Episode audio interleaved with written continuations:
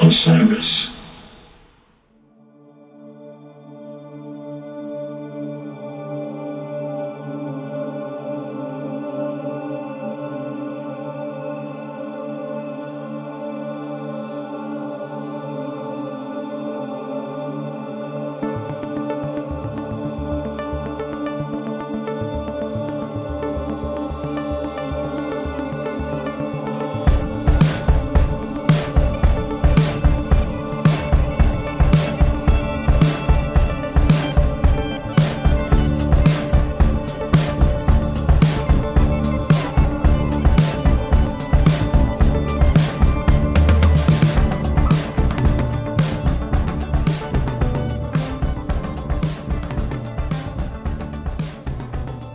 Welcome back, everyone, to the Great Beyond, presented by Osiris. This has been quite the week for all of us. Uh, I'm guessing Greg and Bruce covered the band's announcements on yesterday's episode of Goose Day Tuesday, but recording this on a Monday, so they may have just spent another 45 minutes talking about Bruce's Skechers watch. Eh? 45 minutes well spent. Absolutely. That's it. Only takes it only takes forty five minutes. It's how far it goes around. yeah, it's not, not a full clock. Yeah. but aside from aside from the fans' plans to you know bankrupt all their fans, uh, we have some pretty exciting news ourselves. What's uh, going on, Greg? That's right. Forget all the stuff going on with those guys. We've just about officially reached ten thousand streams of the Great Beyond. So we really what? do want to thank all of you um, who have been listening. Probably 9,000 of it was us, 3,000 each to our shows. Uh, but to thank all of you, we're going to be giving away some pretty sweet fan art um, and merch from Barbell Arts, from Rock and Relics. Um, if we can track the band down, maybe a couple things from the band. So be sure to check out our socials for everything and tune into those Goose Day Tuesdays for our faithful daytime listeners. Oh. We know you now have your choice in Goose podcasts, so we'd like to thank you for choosing us choice. Uh, there's no choice. But and to kick off this East-West rivalry that we sought help from uh, multi-instrumentalist gang leader of the Gong Gang, that is Jeffrey Arevalo, to strike some fear into any rival podcast that may be starting up this week. You know, you may know him from his Best Supporting Actor nod at this year's Oscars or from the wallpaper of my phone, but we know him best as a percussionist of Goose drummer of Vasudo, and stand up bassist of Orebolo. He takes us through his musical journey from meeting Rick and Trevor, observing the band from afar, and eventually joining for Bingo Tour, forever changing the sound of the band. So stick around for our interview with El Jefe, but first, Goosemas is just a few days away, so I thought it'd be a good time to ask you guys about, you know, the inception of this holiday. Was it always like a serious show, or did it kind of start off as a bit of a joke among friends? Uh, first things, let's make sure we turn down the bingo theme. gotta get our gotta get our levels straight. yeah, we'll, we we are gonna work on that. Um, yeah. But, uh, hey, can we turn that down? I think people they're playing. They're playing it live behind us. Yeah. um, so it, it it always has been a holiday theme. Um, always has been bird related. Um, I actually was I missed the first Goosemas. I have, I think I have a Goosemas koozie that belongs to Russo uh, in my drawer from that Goosemas. But the first one, I was actually on a trip uh, in, to Ecuador. Heard of it? Uh, yeah, I've no, heard of it. Frankly. It's uh, Central America. Um, but yeah, just just south of it, just south of it. Well, uh, more, I was more equatorial. The, uh, I was at the first Goosemas. Um, you know, it wasn't really a joke. Uh, they had um, a Vasudo holiday show um a very Vasudo Christmas. Right, right. yeah, that's Christmas. right. And that and that that I wasn't at, you know, but that kind of was the predecessor to to Goosemas. And um really Goosemas was kind of you know at the time where where John was helping to sort of conceive the band with Rick and Trevor to you know kind of get them playing again after Vasudo broke up as Goose. You know, he's also at the end of that year trying to conceive of an event, you know, to, to you know just wrap up the year or something else to get word out about goose and back then we were just promoting a lot within our groups of friends and everything so um kind of came up with this idea for goosemas and uh, the guys already had some sort of relationship with the folks at Factory Underground. Shout out to Kenny Cash. We interviewed him in, in one of our episodes earlier uh, last year. Uh, but that's shenanigans. Where, uh, shenanigans, the shenanigans episode, classic episode. If you haven't Classic, listened, go listeners, back, yeah, yeah. oh, Yeah. great. Hit that old, hit that old Uh, catalog. Yeah, you'll still hear ads those with that giveaways one, are so still going. definitely listen. Yeah, um, and uh, Sunset Lake CBD, by the way, it's in my tea. It's excellent.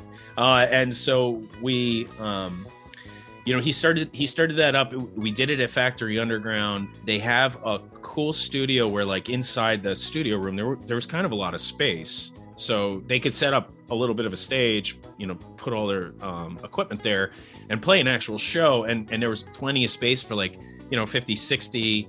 You know, I don't know how many it filled up. You know, maybe it could fill up you know even more up to, up to closer to 80 or 100 people in that room. Um but so that's what we did and and and they they did the concert in there. It was it was sick. Um i helped john pick up kegs for that first goosemas. John ordered Uh, um a tremendous amount of alcohol between kegs and liquor. And bonnie Oh, his- liquor. his beautiful wife bonnie and her friend perry were man in the bar that night. And then um john bought like i don't know hundreds of pizzas salad um tenders all this stuff. So people were buying a ticket for all you could eat all you could drink. You know all of our friends are there. We all help you know kind of set it up and um decorate downstairs and stuff. Thresher was there i think Lardy was there. Like they were manning the merch at that time. Like so there was a you know t- tons of people and um and it was it was a debauched night you know? I, I won't get into too many details about uh the night but it was it was wild you know and and ever since then it's just been a great kind of i don't know you could call it extended family reunion for all of us. You know a lot of people are back home in the northeast right before christmas time but have nothing to do. They're not partying with their families yet and, and going to visit people yet. So um, it was like a good way like friend friendsgiving to get everybody together and celebrate the band and, and and reunite a little bit at the end of the year Wasn't the Yeah. first uh wasn't the, the first Goosemas the last Goosemas with liquor? That- Didn't it go to beer and wine after that? that very well may maybe. I mean, it's not like we couldn't brought brought our own liquor in for Goosemas too, which I We just 'cause shouldn't have. Yeah. I, I feel yeah, oh god, there's a lot we shouldn't have done at those first two Goosemases. but, First uh, three, yeah. all Mm. I mean, all of them. Let's just be real. There were things I shouldn't have done at the Goosemas in 2020 Wall Street Theater, and Sure. I was working, so I- I, probably shouldn't have already- worked. So yeah, There's that's some things you shouldn't do this Sunday. Every But we day were- there are things that I do that I should not do. Every day it's Goosemas, baby. It's a constant battle. Yeah. so Word. Bruce, you mentioned this was kind of like a big promotion piece for the bands, and it tr- truly feels like their big event that, that's like really uniquely theirs. A lot of the bands have like that New Year's show at the end of the year. It's like their Super Bowl, their World Series, like the championship, where everyone travels, comes together. But this is like because it wasn't New Year's, they had no other bands they were really, you know, rivaling or competing with, unless you know you reschedule and you know a couple people are going down to Mexico. Uh, so I don't know. Did you guys? When did you guys feel that this was really like an identity for the band? That like this was something the fans were really looking forward to, and like outside of the friend group, really, like people were showing up for this. Kantiki. When I went to Kantiki, I think. So I think it was Goosemas. was that 2018? That was the Battle of the Um, Bands one. Battle of the Bands was Goosemas three. Three. I think that was the. I think. Oh God. Yeah, I, Yeah. I think so I think Greg, yeah. Battle of the Bands was three. Goosemas four was 2018. Five nineteen. 6, 27, 21. Uh, This is eight.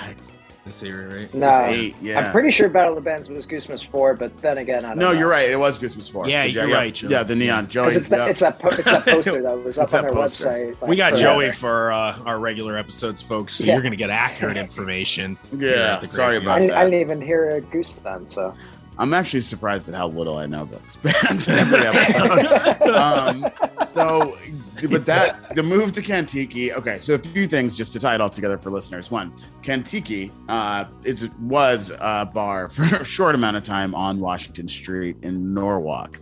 Uh, that location was formerly a Black Bear, formerly several different places. I think of Johnny Utah's as well. I got However- kicked out of almost all of those places. Every single one of those, yeah, Yeah. wearing an American Eagle polo.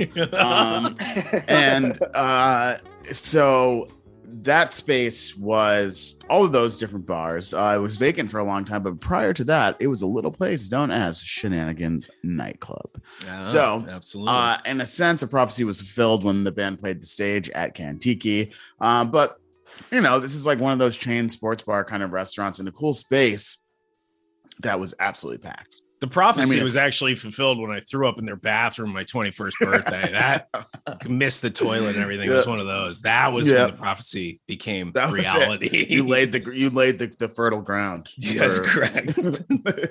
from, yeah, from which the flowers sprouted and, and grew into Rick, into a man. exactly, exactly. So um, That's what. That's when you became your character in the movie.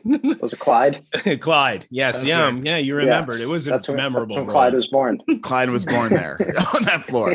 Um, so that I mean that was when it first started to feel like okay, this isn't just like a bunch of our friends kind of hanging out, um, but people are are paying to to come to this, and it was a tropical theme. I think they opened with Mele Kalek Mele Kalek Kalemilaka, the Sure. Uh, Mele Kaleme Kale yeah. I think it's like Joey. in South Park. That's the only reason I know Joey it.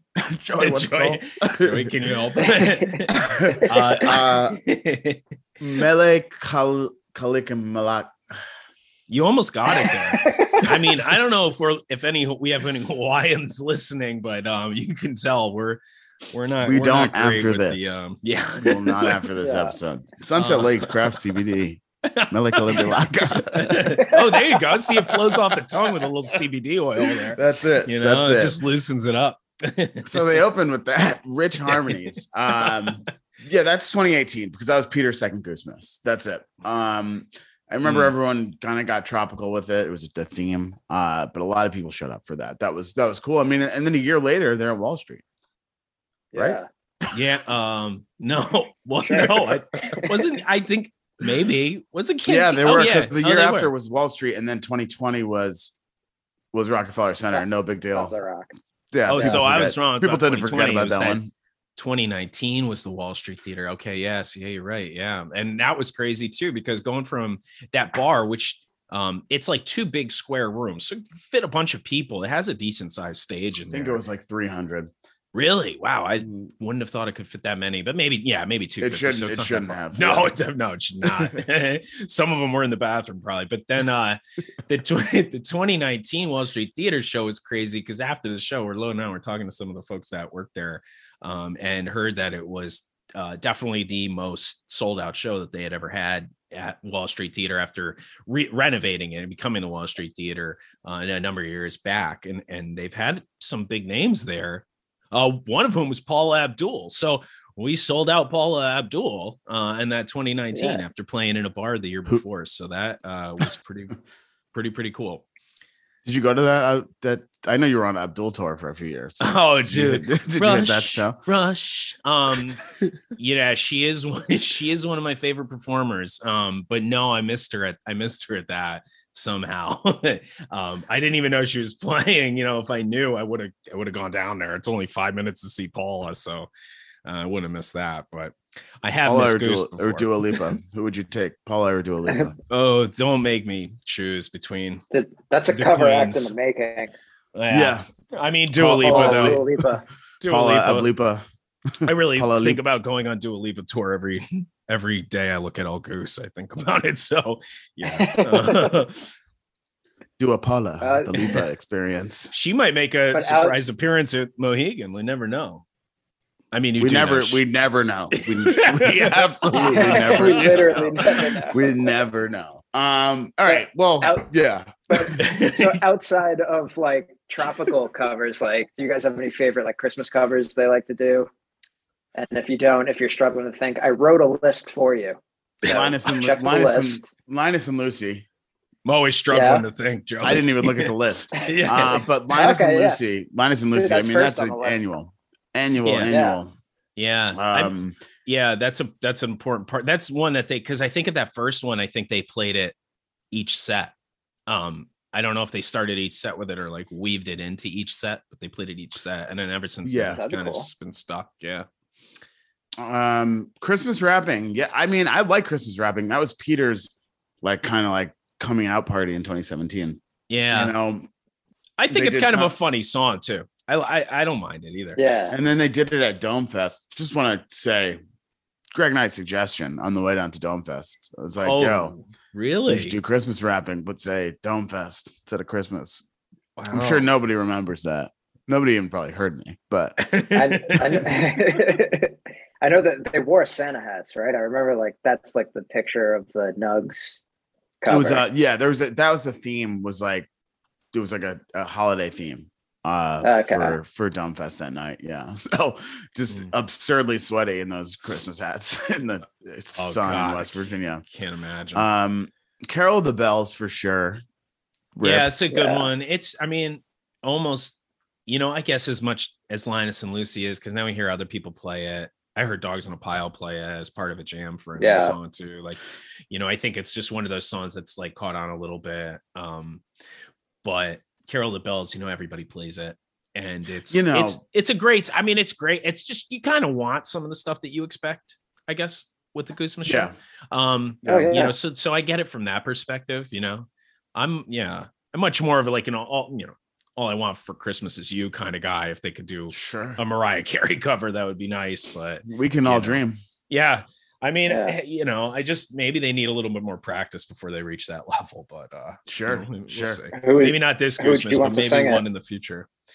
Um, you know, really, really any of them. You know, I just need them to do it. You know, maybe Rick and Peter can somehow try to tackle it together because neither of them have the depth of voice of Mariah. But you know, we won't go there. This isn't my pop music Maybe- podcast, which is coming soon.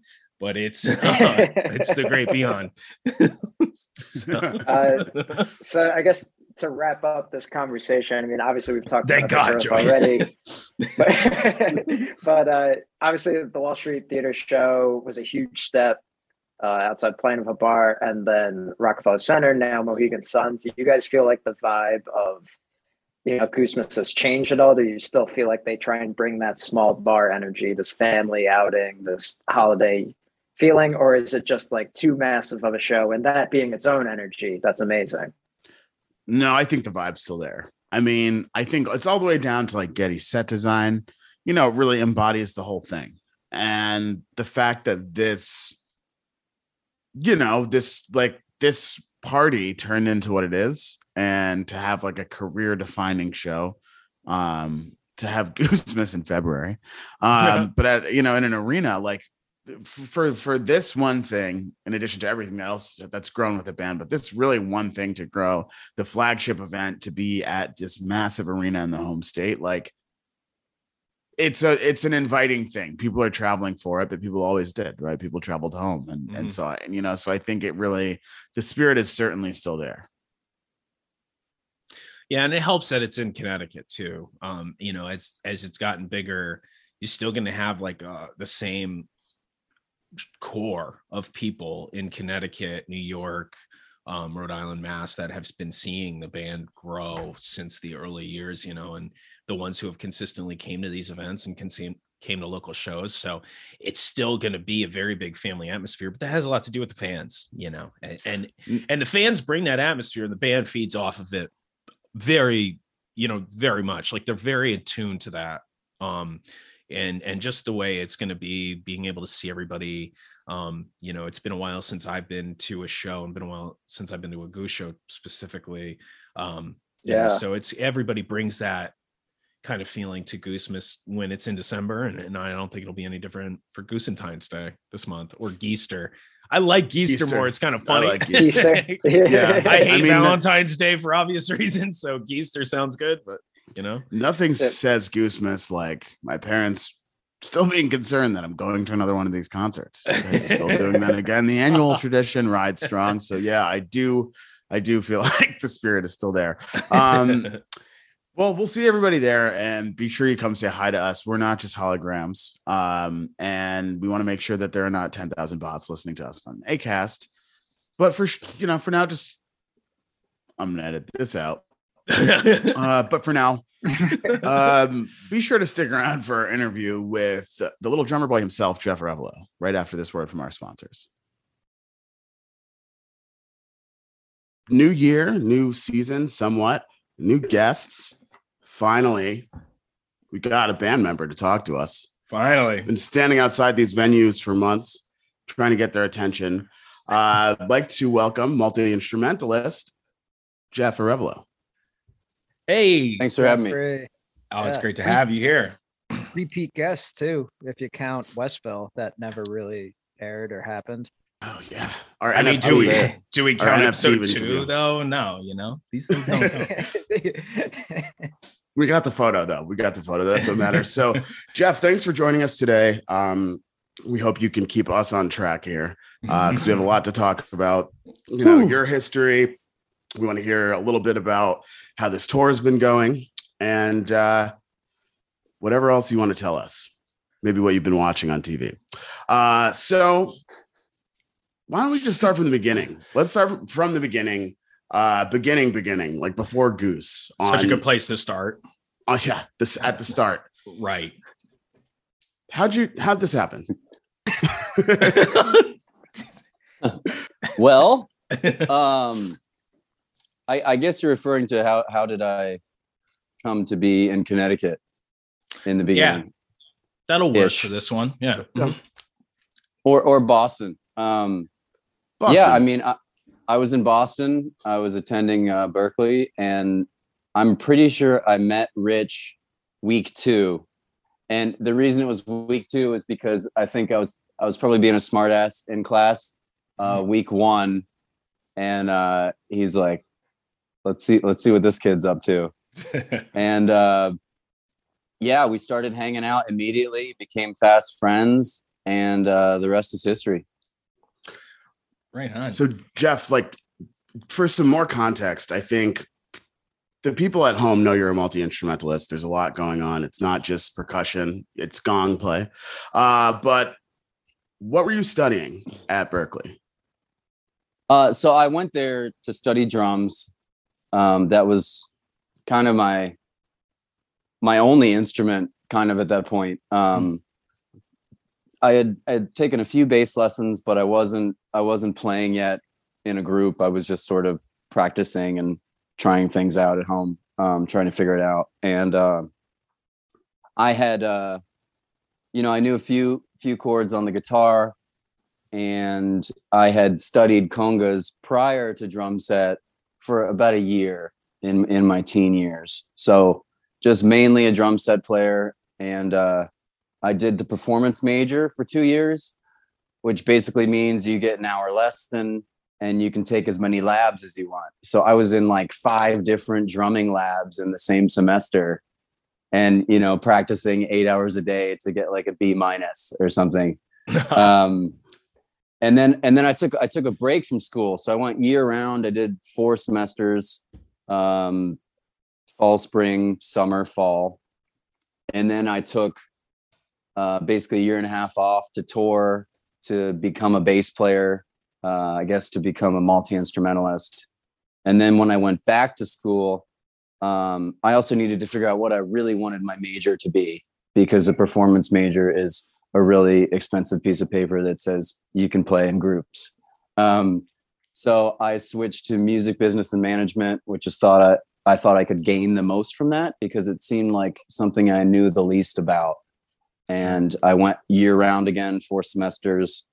And when I got when I graduated and got to walk, uh, Jimmy Page was the honorary doctorate, and Cool. it, every everything in my life made sense at that point. and uh, he just shook my hand and said, "Well done, lad." And uh, you know, I I'm I can die anytime now because uh, nice. that, that's pretty cool.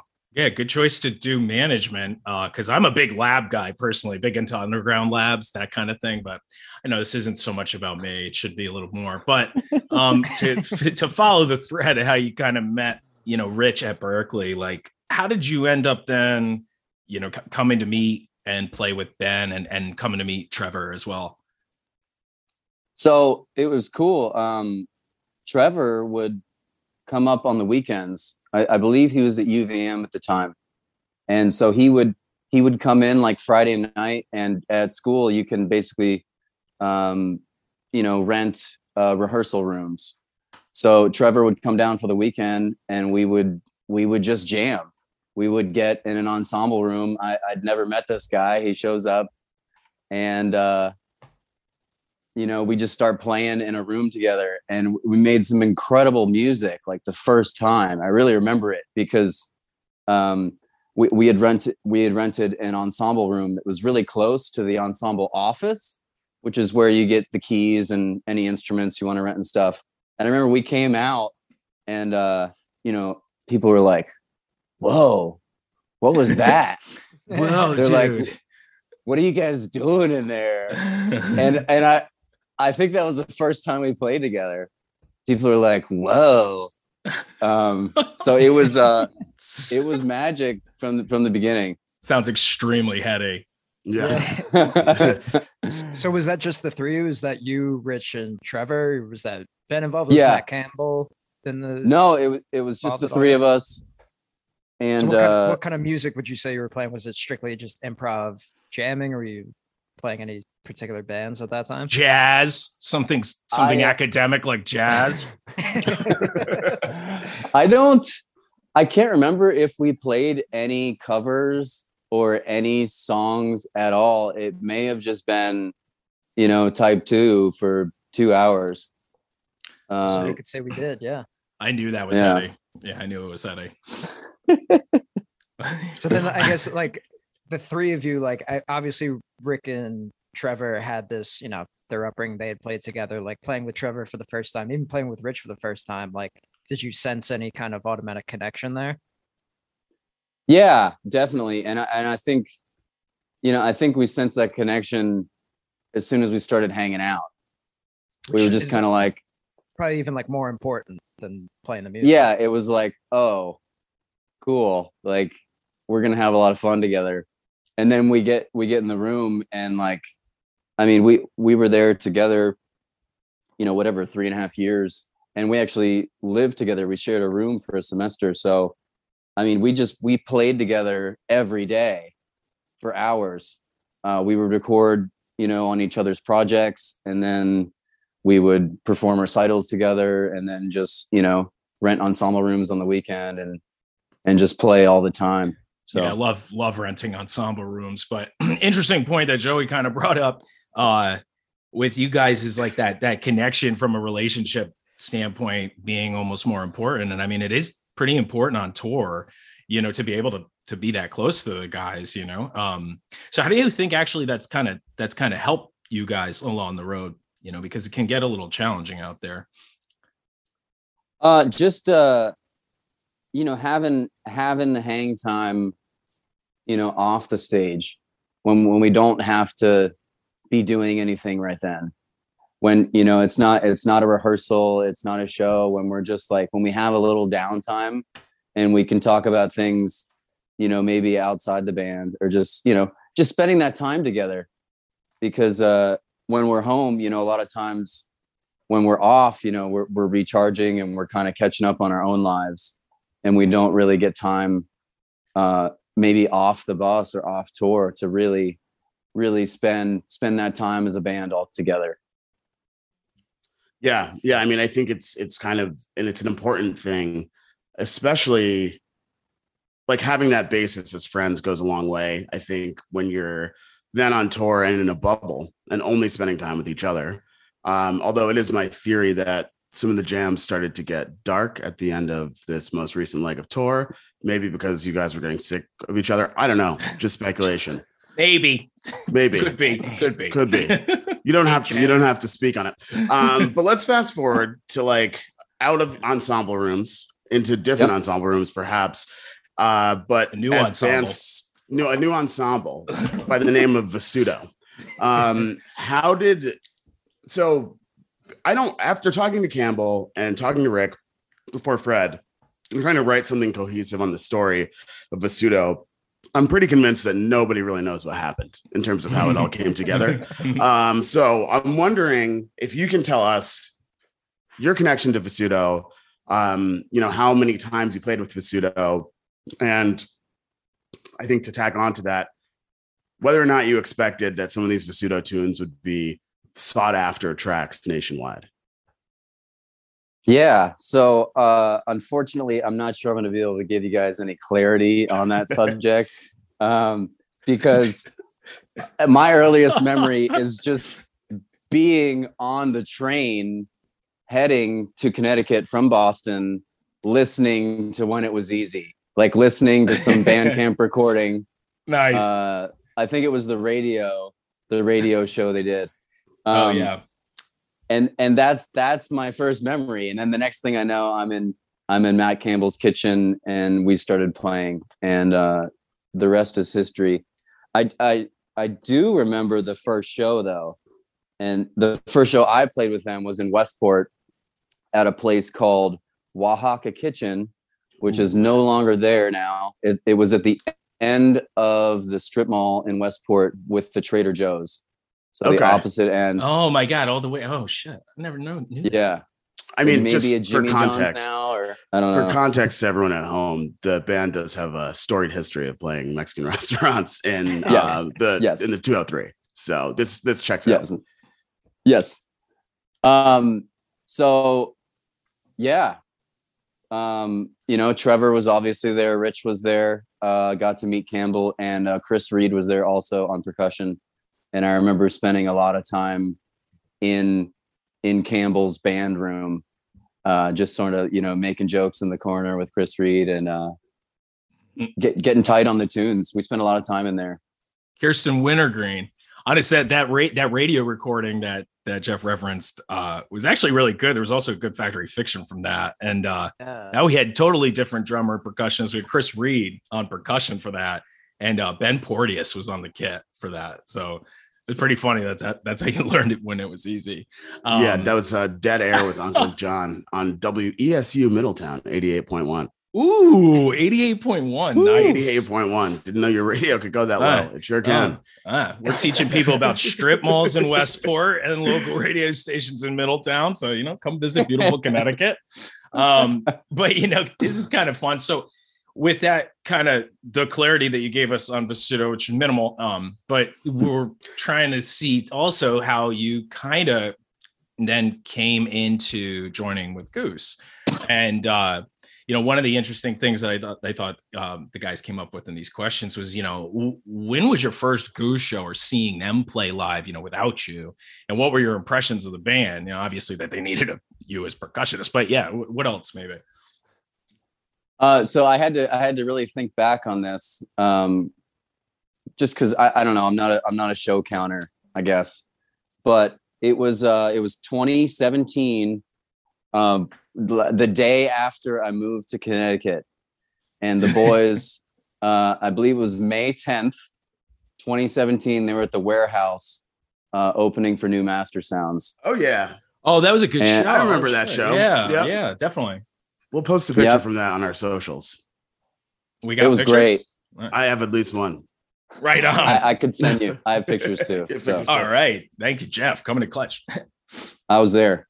Um, it was it was great um i think by that that point uh you know i i had heard moon cabin enough to be uh you know semi familiar with those tunes but i mean it was it was a huge sound um because i think i think the lineup that predates goose was st john's revival which was heavily acoustic which I, I played on drums and we had an upright bass player and a uh, piano so, you know, coming to the warehouse and seeing, you know, this five piece thing with with percussion and organ uh, and and all electric instruments, it was a it was a lot of sound. It sounded it sounded great.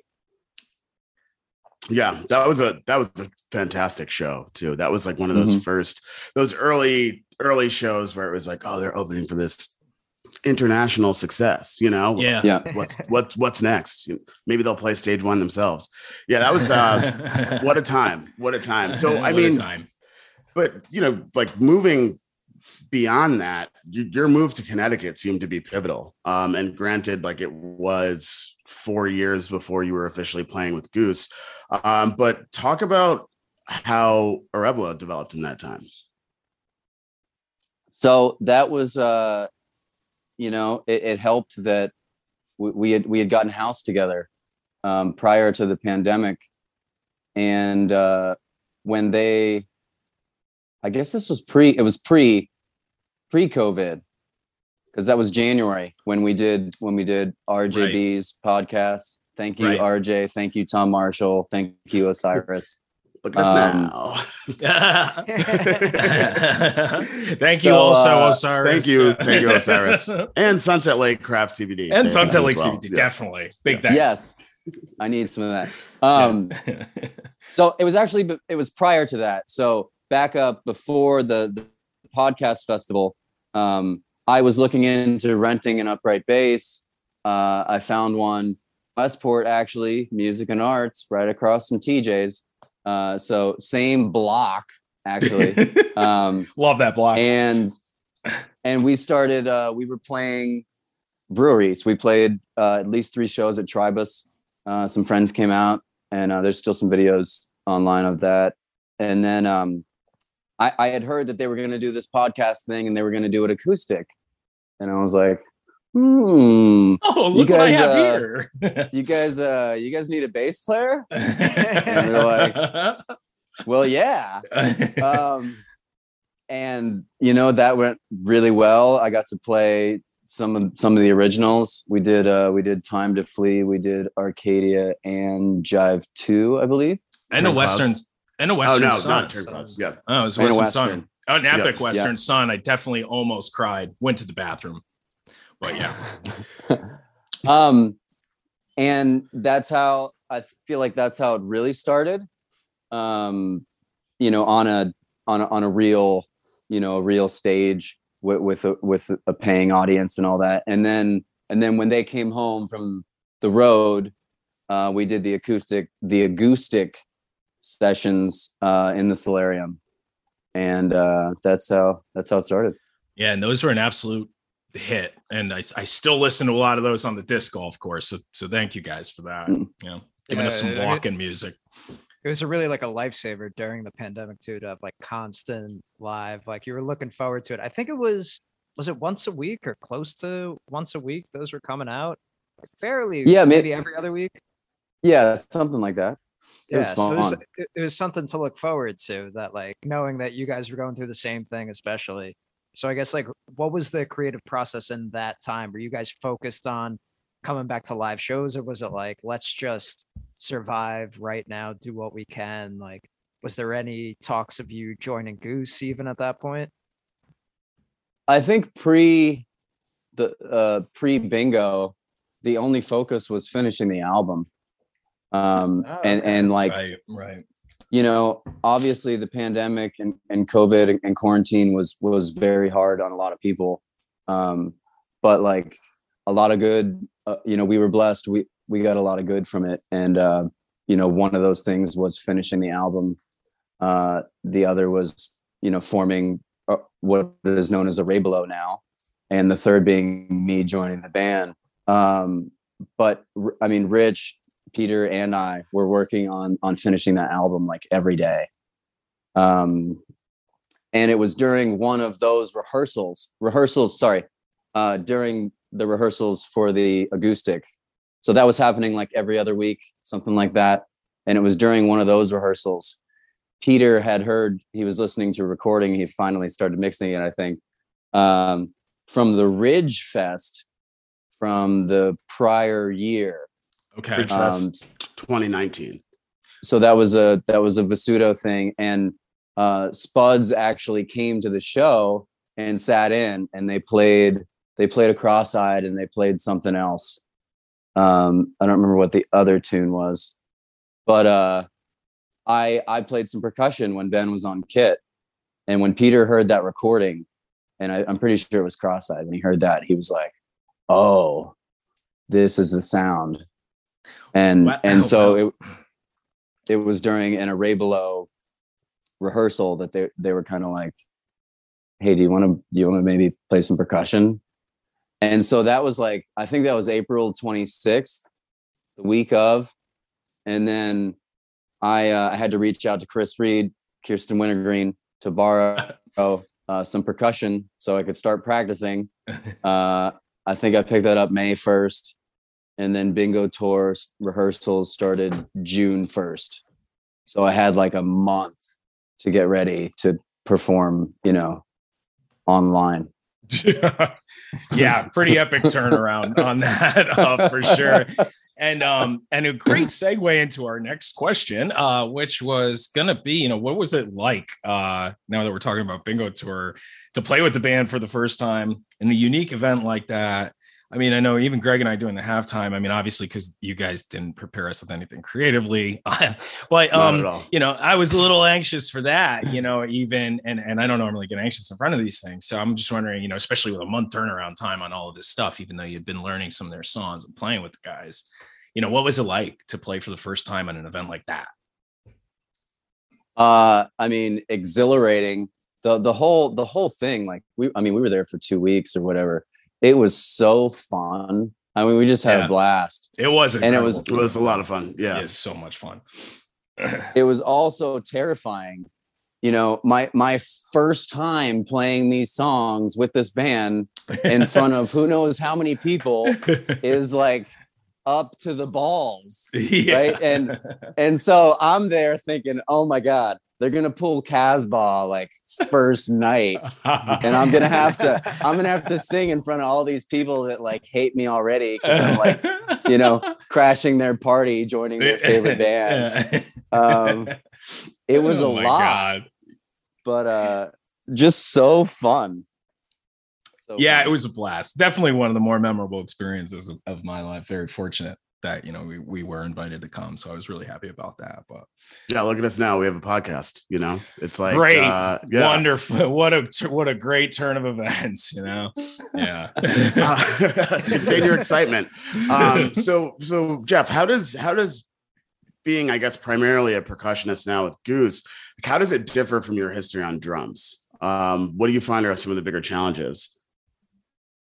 Um so i thought about this and the main thing is is really the orchestration. Like just the the drums are different you know? They're all bongos mm-hmm. as some say.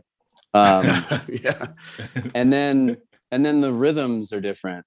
Mm-hmm. so you know a lot of it is is obviously steeped you know sort of more in like the the latin tradition.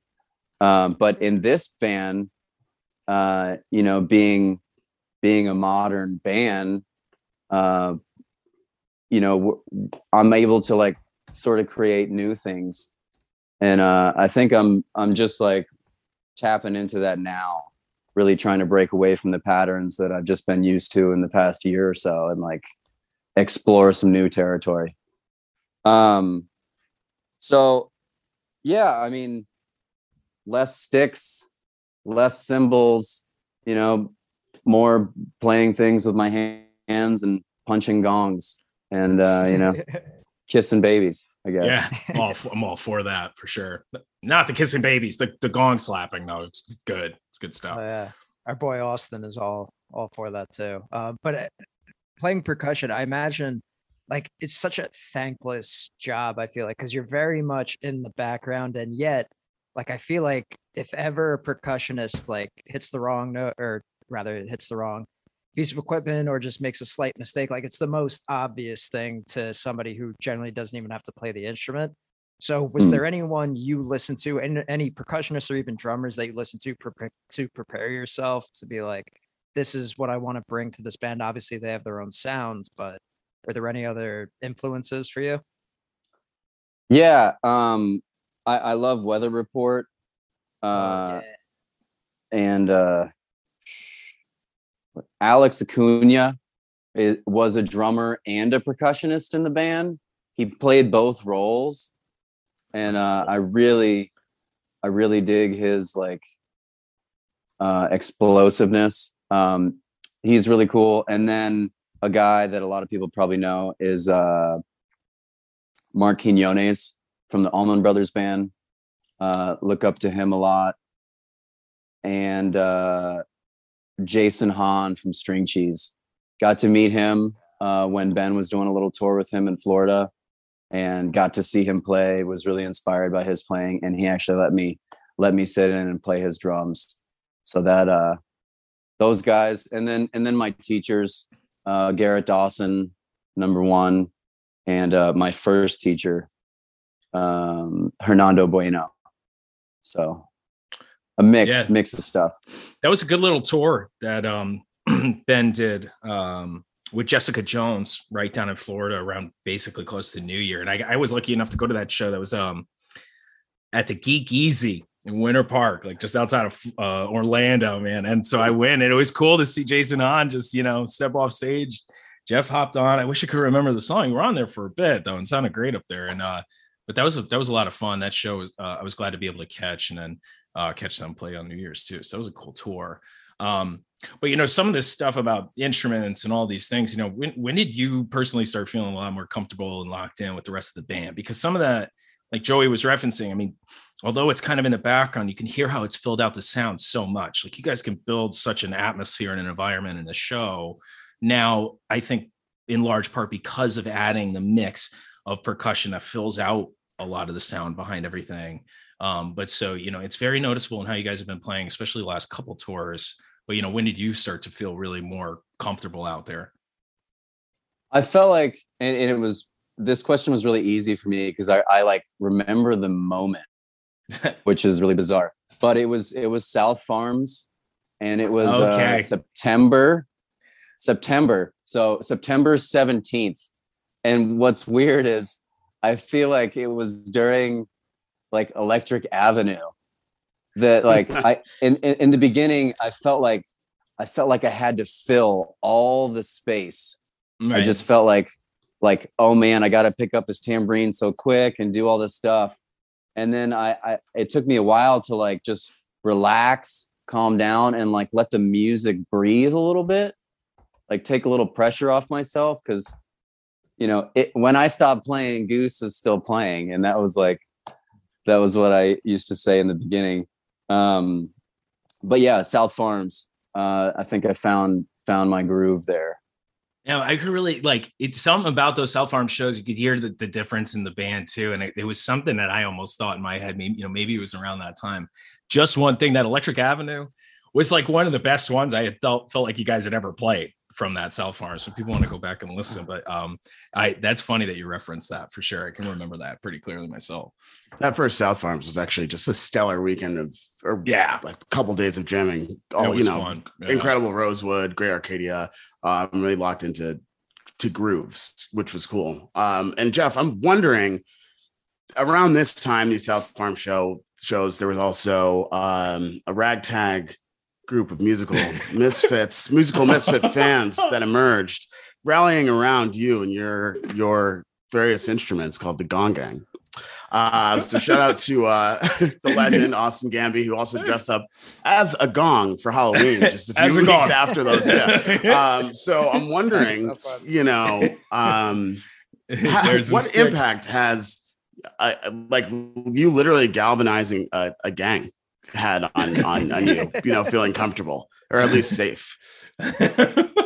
Yeah, you know, I know they got my back, and Yeah. uh, you know they'll smash anybody that uh, you know, tries to talk shit. I guess. yeah. Oh, Um, absolutely. We do a lot of gang shit. It's cool. Gang, gang. Check out the chain. That's why I got the chain on tonight. Everybody can't Yeah. see. Big dog, big chain. Big dog had some egg noodles. Um, word. Well, shout out, shout out to the gang. Big dog We had hungry. to check in. Had to check in, and make sure they know we respect them. Um, so you know, from from there, those South Farm shows, the drive-in shows, I think were pretty pretty incredible. But then, uh, fast forward a couple months, and you're on one of the rooftops at Rockefeller Center. Um, or was it at all kind of surprising, overwhelming with how fast that all happened?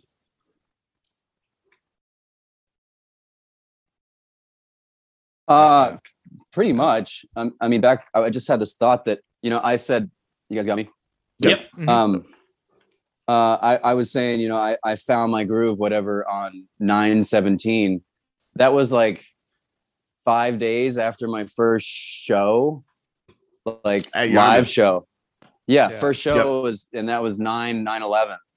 I'm pretty sure. So that, I mean, that happened really fast. And then, you know, three years later, we're on this rooftop. Uh, you know, it felt it, honestly it didn't feel too dissimilar because there weren't a lot of people there uh, you know it felt somewhere between a stream and, and a drive-in um, because there wasn't like there wasn't a real audience. So it, it was incredible. I mean, we we we had a a great dinner with Gus there uh, down at one of the restaurants. We got to take all those pictures in front of the tree, and uh, man, I, I remember that loadout. It took us until about 4 a.m. maybe to get to get all those uh the Oh the my god, dude! And I was stupid enough to help you motherfuckers with that. That was dumb. Another one of my dumb decisions. yeah It did. Till it was so only one elevator working for all of those tiny tiny and we That's yeah we had all those we had all those plexiglass uh risers and there was there was like it seemed like there was a hundred of them Oh, uh so i i definitely remember that um I, I missed that load in though, and they'll probably never forgive me for that. But um, that new was, guy uh, doesn't even do the load in. Huh? That's that was smart. something else. yeah, that that loadout was pretty epic. I think one of the cool things, like one of the really cool things about your journey with Goose specifically, is like you joined this project at such a unique time, right? The world had stopped and everyone in music was trying to figure out a way to connect with their fans and be innovative. And somehow, you know, this band was able to do this very, very well. And so, you know, not only did you get to really be playing on the streams, but it was then drive-ins, and then it was back to venues, kind of. Uh, obviously, Greg's wedding. Um, so all of those illustrious appearances you've made, All so lustrous. I'm wondering, like, what are some of your highlights from what's been a, a, a strange couple years, but an awesome couple years? Uh, well, I mean, you brought it up. Your your wedding was a blast. Yeah, man. so Yes. uh, most of you weren't there, and there's probably not a lot of footage, but um, Thank God. percu- Thank God. yeah, because I was there, even though most of them weren't. So yeah. We'll Yeah. be releasing Bruce's speech for uh, via NFT. Never, never. Yeah. That went the way of episode two. It was burned and then thrown on a train track and it was run over by the Metro North. So yeah. um, that was a blast. Uh, and then you know a lot of these festivals that we did, I had the time of my life at, at Sea.Hear.Now, which I Mm. think is uh, kind of underrated, maybe. Um, oh yeah. that was fun. I mean, obviously the the Denver shows, you know, the those those huge shows. Those were Um, epic, epic shows. You know. The highlight of this last run for me was uh was the Sylvee, was Madison. You know, we we went out to the West Coast and we played a lot of, you know, thousand, 750, 850 cap rooms. And and when we got when we got back, you know, to the Midwest, uh the Madison was the first you know massive venue. I, I don't know it was like over 2000 cap. And uh it just it felt like it felt like we we were home again.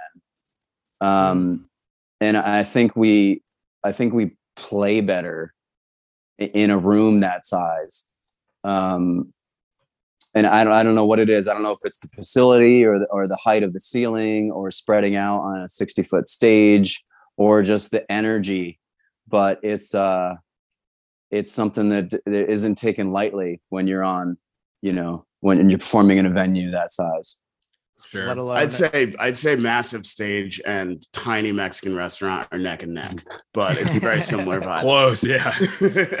Yeah, but let alone a massive arena you guys are about to play in well, like two weeks or a week rather. It's coming up. Any like expectations for like this size of a venue? Like how long have you been like dreaming that all right, gonna sell out somewhere like Mohegan?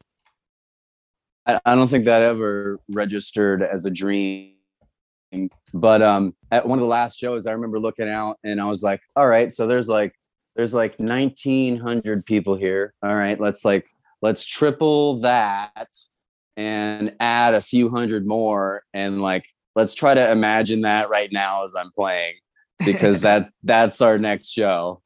And uh it, it's pretty wild. Uh it's pretty wild it's going to be inside because you know at sculpture park i think uh it was hard to, there was it was easy to not see a lot of people because Yeah. because it was kind of it was kind of lopsided. Um but here in, indoors like being able to see like either the width or the depth of that many people is uh yeah it's gonna be it's gonna be extreme i guess. Yeah it's gonna be cool. I'm personally looking forward to it because i know a lot of people question you know how the sound changes from a small mexican restaurant to a 2000 person theater to a 10000 person arena but you guys you know played at uh, uh, admission because you referenced Denver, and those were two incredible shows, really incredible shows. And the the way you sounded in there to me was was stunningly good. And it it is new. It was built for acoustics, but it's built based on some arena style architecture um, as well. So I think you guys, you know, they think there's going to be a really cool reaction to this. And I think you guys will be able to take advantage of Mohegan Arena too, because it's supposed to have great sound and great sight lines in there as well. But so given that, and because you guys always pull out all the stops for Goosemas, is there anything that you can tell our listeners that is not protected by an NDA about what to expect from this very special weekend? Um, well, first off, uh, I think there's three sets right? Okay, well, mm-hmm. everybody knows that. Yeah. We need some listeners for this podcast. You know, I need more uh, breaking news. Uh, breaking news. Three oh, sets. I, I definitely need CBD here. Uh, Jeff, help us out. There's there's gambling. Um, oh my goodness. I think Do- I think Doughy Joey's doing something. Shout, Shout out, out Doughy Joey. Yep. Shout out Doughy. After party. Um, there could be a Wayne Diamond sighting. Uh, okay, okay, I see where this is going. So uh-huh, we're gonna lose uh-huh. our Sunset Lake CBD sponsorship. We're not gonna get any breakthrough news here. Um, it's fine. It did. It's, Christmas in February. What do you yeah. want? I want some gifts. Damn it! I got nothing. All Christmas in December, so. yeah, so I guess I guess that's something like can we expect like this is a traditional Christmas, even though it's February, like dressed to the nines, everyone getting their Christmas attire. I will be. Say, right? Yeah. I got my our tree's still up. Perfect. Perfect. Only source of light. Yeah, thing's not dry at all. Um, so, so I guess like even beyond that, like as far as things that are classified and you probably can't give us answers to, is there any expectations? Can we be expecting any more outside of Goose projects, Arevalo, or even like Vasudo? Yeah, what Please, else you got going on? Please, Jed? can we get a Vasudo tour? So solo Jeb tour. not Jeb. Uh, not yet. Uh, shout out, shout out Jed.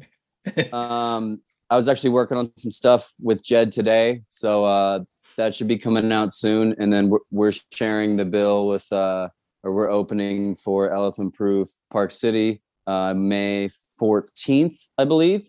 Um, for those of um, you listening, Jed is is one of Jeff's new projects. Jeff, who who's who else is in Jed with you? There's Kieran's in that, right? Right, but you know, yeah. I did ask Jeff. Oh shit. so so it is the Edwards brothers, uh Previn and Kieran, and then uh Francesco on the bass. We're just a four piece. Um, but really excited about that. Uh just love playing with music with those guys, and it's been uh it's been a great escape for me to uh to to hone my my drum set skills um, so we're having a lot of fun together. I have another project, another band uh, called Tupelo Conjure. Uh, we released an album a couple years ago. It's on Spotify. You can check it out. Uh, we're finishing up our second album. Um, so that should be done shortly.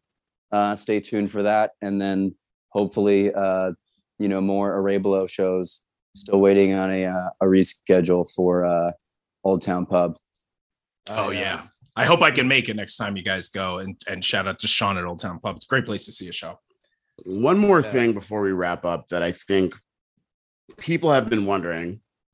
Can you tell us about the etymology of Arevalo? Like, how did the name come to be? Uh, yeah.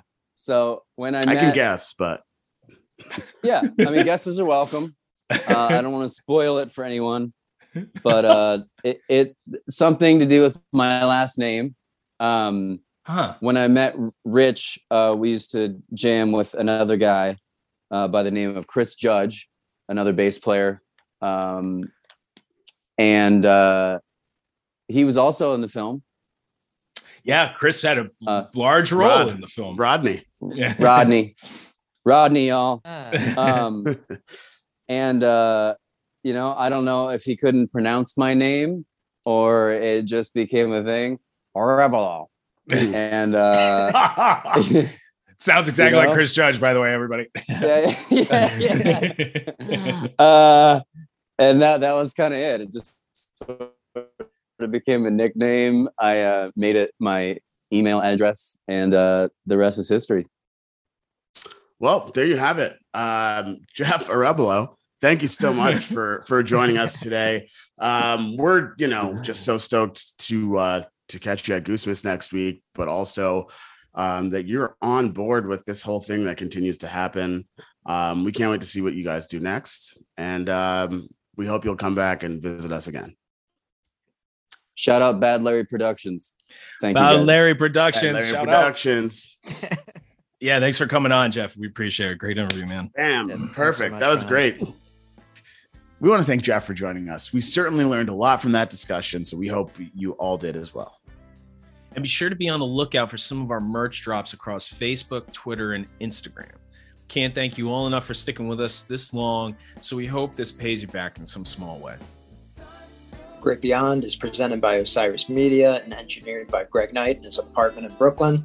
On behalf of my co-hosts, I'd once again like to thank the Gong Gang captain Jeffrey The gang, the gang. Arevalo for joining us today, our manager Kathleen Knight, and most of all, you the listeners for tuning in.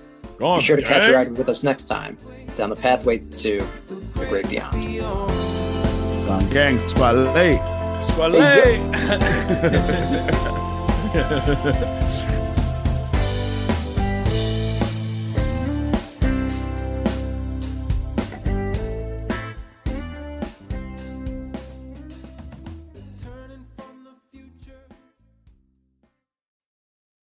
Osiris.